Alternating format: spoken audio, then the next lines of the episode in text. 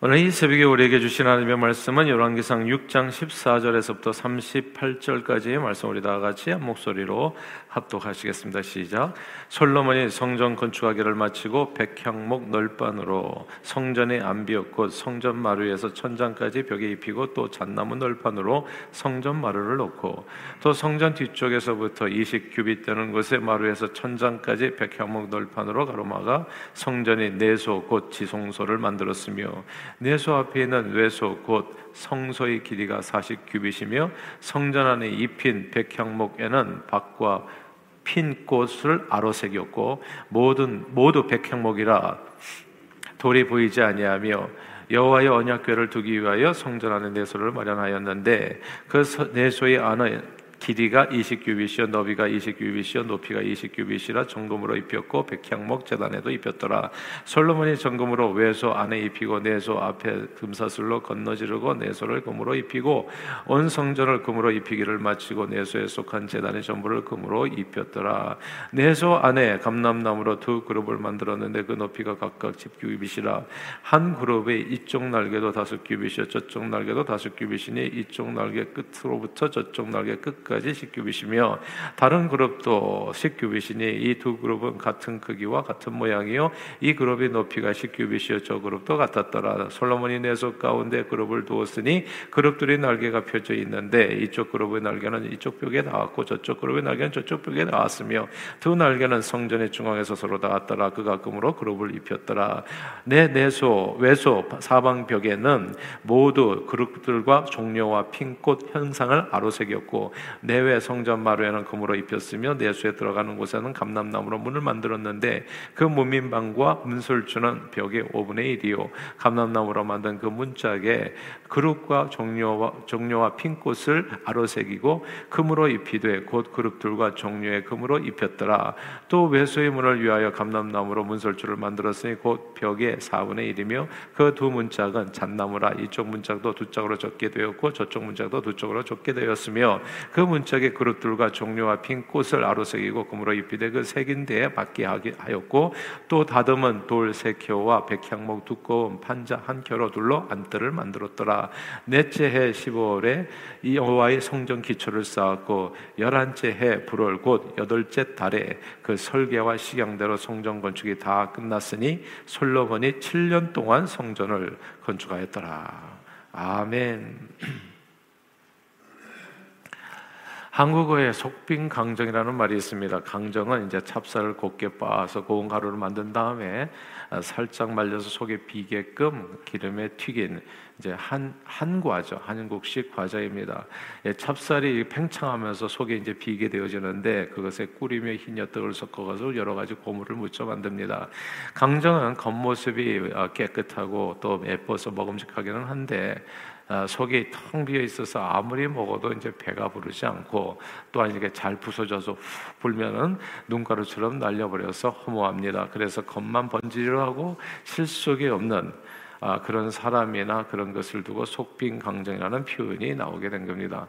이제 비슷한 표현에 빛 좋은 게살구라는 말도 있습니다. 겉보기에는 먹음직스럽고 아, 그리고 아주 이렇게 좋아 보이는데 실제로 먹어보면 시고 떨고 떨고 이제 맛이 없습니다.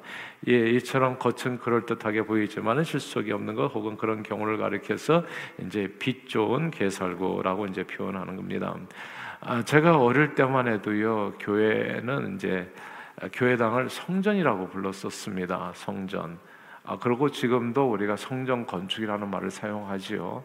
이제 이런 말에 약간의 이제 이 아, 생각들이 있는데 그래서 아무튼 옛날에는 그랬었다는 겁니다. 옛날에 제가 어렸을 때 이제 교회 오는 것을 성전에 온다, 이제 거룩한 장소에 간다 이렇게 생각해서 진짜 주님을 만나는 것처럼 나오고 늘 행동 거지를 조심하고 옷차림에도 신경을 쓰고 아, 그리고 예배 시간에도 아, 그러니까 뭐 옷차림도 그냥 아무거나 신고 뭐 샌들 신고 뭐 이렇게 반바지 차림에 그렇게 안 했었죠. 예. 그냥 정말 최선을 다해서 내가 가지고 있는 옷 중에서 그래도 아, 그런 깨끗하고 좋은 옷을 선택해서 입고 오고 헌금도 막 이렇게 토요일을 다른 미로 데려서 온다든지 아무튼 주님을 만나는 그 시간을 사모하는 마음으로 정성을 다하고 뭐 성미도 항상 아, 그 제일 먼저 들었었거든요. 11조도 제일 먼저 하는 거예요, 여러분. 맨 마지막에 하는 것이 아니라 월급을 받으면 제일 먼저. 그래서 모든 일에 정성을 다했었던 겁니다. 그리고 예배 시간에도 하나님께 나와서 찬송 부르자 했을 때 그저 그냥 가사만 보고 남 부르는 거 듣기만 하고 이런 사람은 하나도 없었어요. 정말 열심을 다해서 주님이 그 자리에 임재하시는 것처럼 성심껏 찬양을 열심히 크게 불렀고 설교 시간에는 귀를 쫑긋 세우고 정말 하나님의 말씀을 듣는 것처럼 귀를 기울여 들었습니다.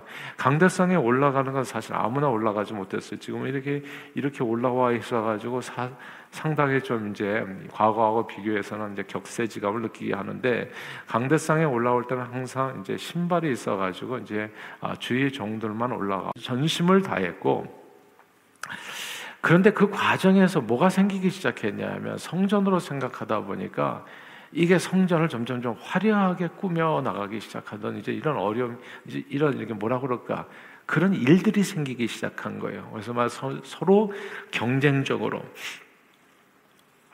누가 300석 예배당에다 하니까 그 다음에는 500석 예배당을 짓는 일이 벌어지고 500석 예배당을 짓다 보니까 천석을 짓는 일이 벌어지고 천석을 지나고 보니까 이제 만석을 생각하게 되고 그러면서 이게 성전이 아주 경쟁적으로 성전 건축이 이제 그렇게 이루어지기 시작한 겁니다.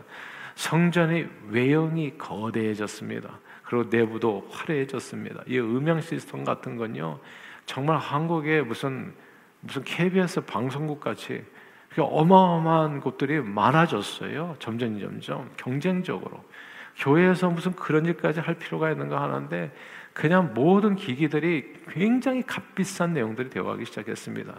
화려하고 거대한 교회를 짓기 위해서 정말 이 성도들이 전심을 다하는 과정에서 놀라운 정말 하나님의 믿음의 역사도 이렇게 경험했지만 동시에 과도한 욕심으로 지은 성전으로 인해서 막 집들을 다 저당 잡히고 무리한 헌금 강요가 이루어지면서 신앙생활에 큰 위기를 겪고 또 이렇게 좌초하거나 또 이렇게 쓰러지는 교회와 또 교인들도 한둘이 아니었던 아, 그게 그런 일들이 있었던 겁니다. 그리고 화려하고 거대해지는 외형처럼 이게 또 어떻게 되냐면 교회가 화려해지고 아마 이렇게 거대해지면서 어떤 일들이 벌어졌냐면 목회자의 삶도 화려해지고 거대해지기 시작했어요. 교권이 비대해졌습니다. 교육자들의 사무실이 커졌고 무슨 회장님 사무실처럼 변해가기 시작했고 타고 다니는 차도 막 그렇게 에쿠스 이상으로 에쿠스가 어떤 차인지도 저는 잘 모르겠는데 제가 87년에 왔잖아요. 근데 아무튼 에쿠스라고 하더라고요. 한국에서 목사님들 타고 다니는 차가 집도 화려해졌습니다. 일반 성도들과 비교해서 사는 삶이 럭셔리해졌습니다. 목회자의 모습에서 점점 섬기는 종의 이미지보다는 거대한 회사 사장님, 회장님 같은 포스가 이제 풍겨나기 시작한 거죠. 이게 뭐 이 하나 뭐 신방 요청을 하더라도 비서실을 통해 가지고 아주 어려운 과정을 통해서 면담 자체가 이루어지는 것이 너무나 힘들어지는 거예요. 정말 높고 높은 곳에 계신 목사님들을 만나는 것이 아, 일반 성도들의 입장에서 쉽지 않아진 겁니다. 뭔가 잘못되어 가고 있었던 거죠. 교회는 속빈 강정처럼 겉은 화려하고 거대해졌는데 실속이 없어져 간 겁니다. 교회는 빛 좋은 개살구처럼 겉은 그럴듯하고 빛나는데 세상을 향한 빛과 소금된 사명을 제대로 감당하지 못하는 사회적 애물단지로 이제 점점 이렇게 비춰지게 되어진 겁니다. 손가락질하는 사람이 엄청 많아지기 시작한 거예요. 그러나 하나님의 말씀에 대한 연구가 깊어지면서 신약 시대의 교회는 구약 시대의 성전이 아니라 에클레시아 하나님께서 불러내신 성도들의 모임임을 모두가 다 알게 되어졌습니다. 이건 그냥 common knowledge가 됐어요 이제는. 그래서 교회는 물리적인 교회당의 건물이 아니라 교회는 물리적인 아, 그런 교회당 건물이 아니라 이제 하나님의 백성들이다라는 것이죠. 이런 깨달음을 얻게 되면서 물리적인 교회당을 크게 짓기보다는 교회 교인들이 실소 신앙적 내실을 그러니까 신앙생활을 바르게 세워가자는 취지에서 그런 내실을 기하려는 신앙의 내실을 기하려는 교회들이 이제 이렇게 많이 생겨나기 시작했습니다. 그래서 제자 훈련을 시킨다든지 각자의 집에서 모이는 가정 교회 또 셀 교회 등등의 여러 이제 소그룹 운동들이 일어난 거죠. 그러나 여전히 소그룹으로 모인 사람들이 모두 전체적으로 함께 모여서 하나님을 찬양하고 예배하는 물리적인 공간도 또 필요했었던 거예요. 이게 큰 교회당이 꼭 필요가 없는 게 아니거든요. 그러니까 우리는 어떤 극단의 문제인데 이거냐 저거냐 둘 중에 하나예요. 그러니까 성전 교회는 성전이 아니다 하다 보니까 교회당을 완전히 또 무시하고 또 이제 사람 중심으로 하고 또 이거만 하다 보니까 또 교회당이 또 필요해요. 그러니까 또 이게 언제서부터인가 아, 이게 많은 사람들이 함께 모일 수 있는 그런 장소를 찾다 보니까 이제 학교 어, 강당이 또 그런 물색 결과 당연히 교회는 하나님께서 불러내신 하나님 백성들의 모임이지만 그 백성들과 함께 모여서 예배할 공간이 공간인 교회당도 필요하다는 결론에 이르게 된 겁니다. 그러니까 이거냐 저거냐 둘 중에 하나가 아니라 사람들이 모이고 그리고 교회당도 결국 필요한 거죠. 예. 그리고 정말 교회당이 중요한 게 아니라 교회를 교회되게 하고 성전을 성전되게 하는 것은 사람들도 아니고 건물도 아니었고 그래서 오늘 본문이 중요한 겁니다. 오늘 본문 19절을 같이 한번 읽어볼까요? 6장 19절 말씀입니다. 같이 읽습니다. 시작. 여호와의 언약궤를 두기 위하여 성전 안에 내소를 마련하였는데 아멘. 여기서 내소는 지성소입니다. 여호와 의 언약궤를 둘 성전 안에 지성소를 마련했다. 솔로몬이 왕이 된 지 4년 4년에 성전 건축을 시작합니다. 7년 만에 완성이 되죠. 근데 이제 중간에 먼저 성전의 외형이 먼저 갖춰집니다. 백향목, 돌 해가지고 아주 멋지게 금으로 입히고 솔로몬의 성전에 아주 멋진 외형을 갖추고 거대하게 세워지게 되죠. 성막하고 비교해서는 뭐 상상할 수 없이 크게 세워지게 됩니다. 그러나 솔로몬의 성전이 정말 하나님의 이름이 거하시는 거룩한 장소가 되려면 오늘 보면 19절 하나님의 임재를 상징하는 언약궤가 그 중심에 있어야 됩니다. 이 언약궤가 없는 성전은 뭐겠어요? 이게 속빈 강정이죠. 이게 빛 좋은 개살구죠. 아무런 의미가 없는 거죠. 그냥 건물일 뿐이죠. 건물. 언제 부서져도 하나도 이상하지 않은 예. 하나님의 임재를 상징하는 그 언약궤가 성전의 내소 지성소에 놓이지 않으면 성전은 하나님과 아무런 상관없는 사람들이 그냥 성전이라고 부를 뿐이지 그냥 건물에 불과할 뿐입니다. 그리고 그 언약궤가 성전의 내소에 놓이는 것보다 사실은 더 중요한 일이 있습니다. 이 언약궤가 성전의 내소에 놓인다는 의미가 사실 그 의미가 무엇인가가 어제 말씀에 나와요. 어제, 매일 성경 큐티북 어제 말씀에 나와요. 그게 6장 12절 말씀입니다. 6장 12절 말씀이에요. 6장 12절 아 우리 화면을 보고 같이 한번 읽어볼까요? 시작. 내가 지금 이 성전을 건축하니 내가 만일 내 법도를 따르며 내 윤례를 행하며 내 모든 계명을 지켜 그대로 행하면 13절에 내가 또한 이스라엘 자손 가운데 거하며 내 백성 이스라엘을 버리지 아니하리라 하셨더라. 아멘. 이게 뭐냐면요. 이 언약계의 의미를 이 한 구절에 담아 있어요 언약이라고 하는 것은 약속이거든요. 하나님과 이스라엘 백성 간의 약속. 하나님께서는 나는 너희 하나님이 되리라는 게 약속이에요. 어떻게 하면 너희가 내 말을 지켜 행하면 나는 너희 하나님이 되고 너희는 나의 백성이 되리라. 백성은 아멘 해가지고 구약 언약이 맺어지는 거거든요. 이 언약이 지켜지는 한에 있어서 지성소는 지성소가 되는 겁니다. 성전은 성전이 되는 거고요. 근데 이 언약이 안 지켜지면 어떻게 됐어요? 그거는 그냥 건물이 되는 겁니다. 그러니까 교회당을 학교 공당에서 하든지 정말 이렇게 이렇게 교회당을 짓고서 하든지 그게 아무런 상관이 없었던 거예요. 그 안에 다니는 사람들의 심령에 하나님의 언약을 지키는가 안 지키는가 이게 중요한 거죠. 예. 근데 건물이냐 아니냐 우리는 이런 데 쓸데없는 논쟁이 너무 많아 왔어요. 그래서 건물을 안 짓고 그냥 이렇게 떠돌이로 살면은 또 힘이 없어요. 또 모여서 예배하지 않는데 어떻게 힘이 생기겠어요?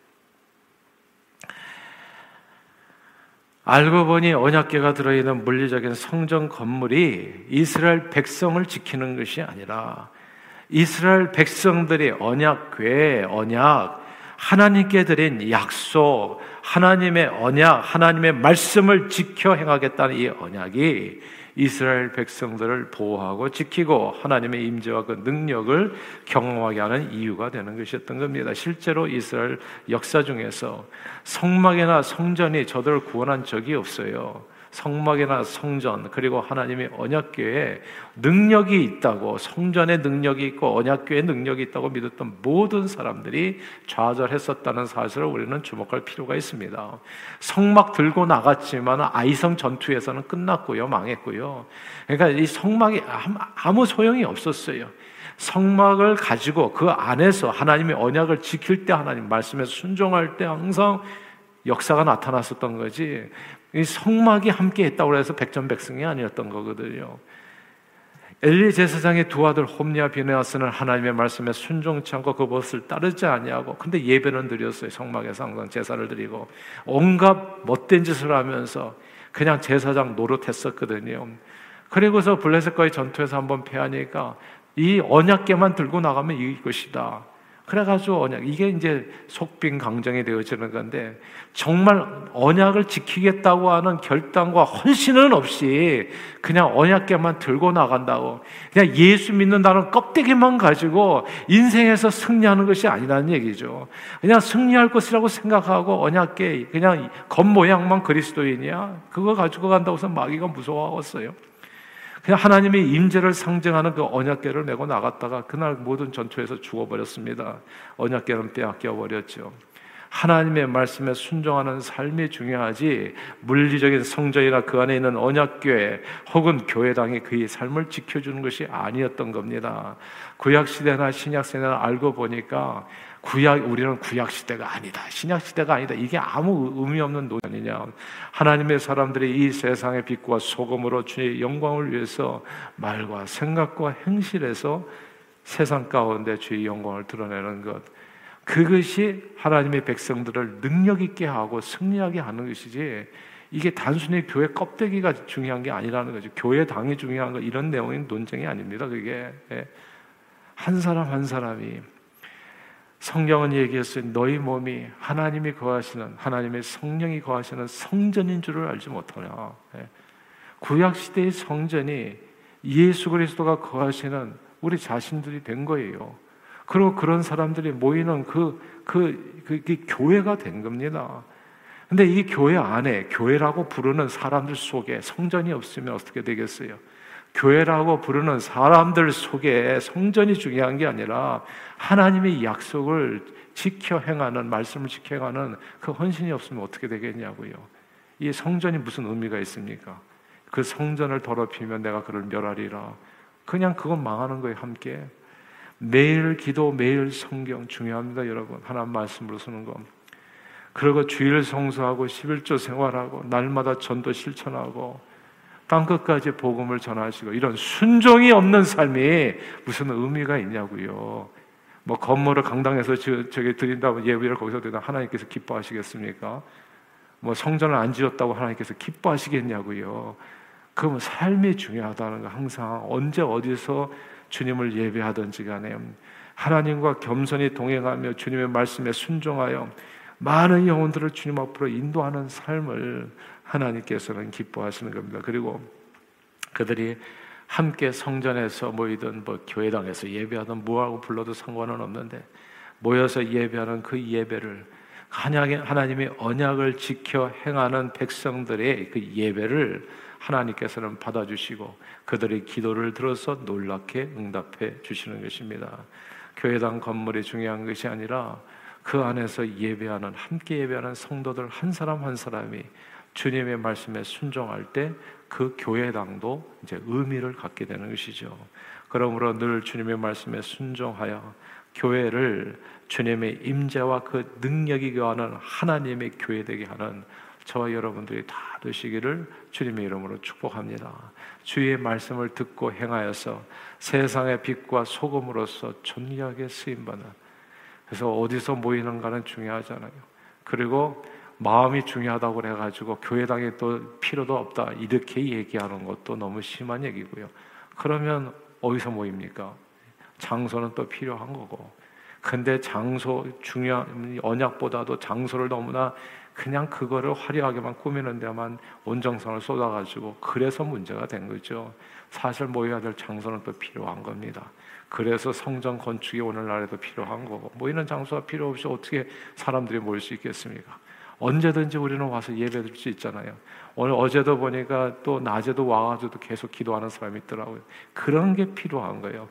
성전을 텅텅 비워놓는 게 문제고 그냥 주일날만 이렇게 교회 와서 예배 드리기 기도하라고 얘기합니까? 그게 아니잖아요. 예. 주중에도 할, 기도할 수 있어야 되고 언제든지 와서 주님 앞에 정말 기도하는 장소 가서 할 수 있어야 되죠. 강당에서 저기 학교 강당에서 한다면 그런 일이 폭이나 이루어지겠어요. 그러니까 뭐든지 보면은 치우쳐서 나가는 사람들이 항상 문제예요.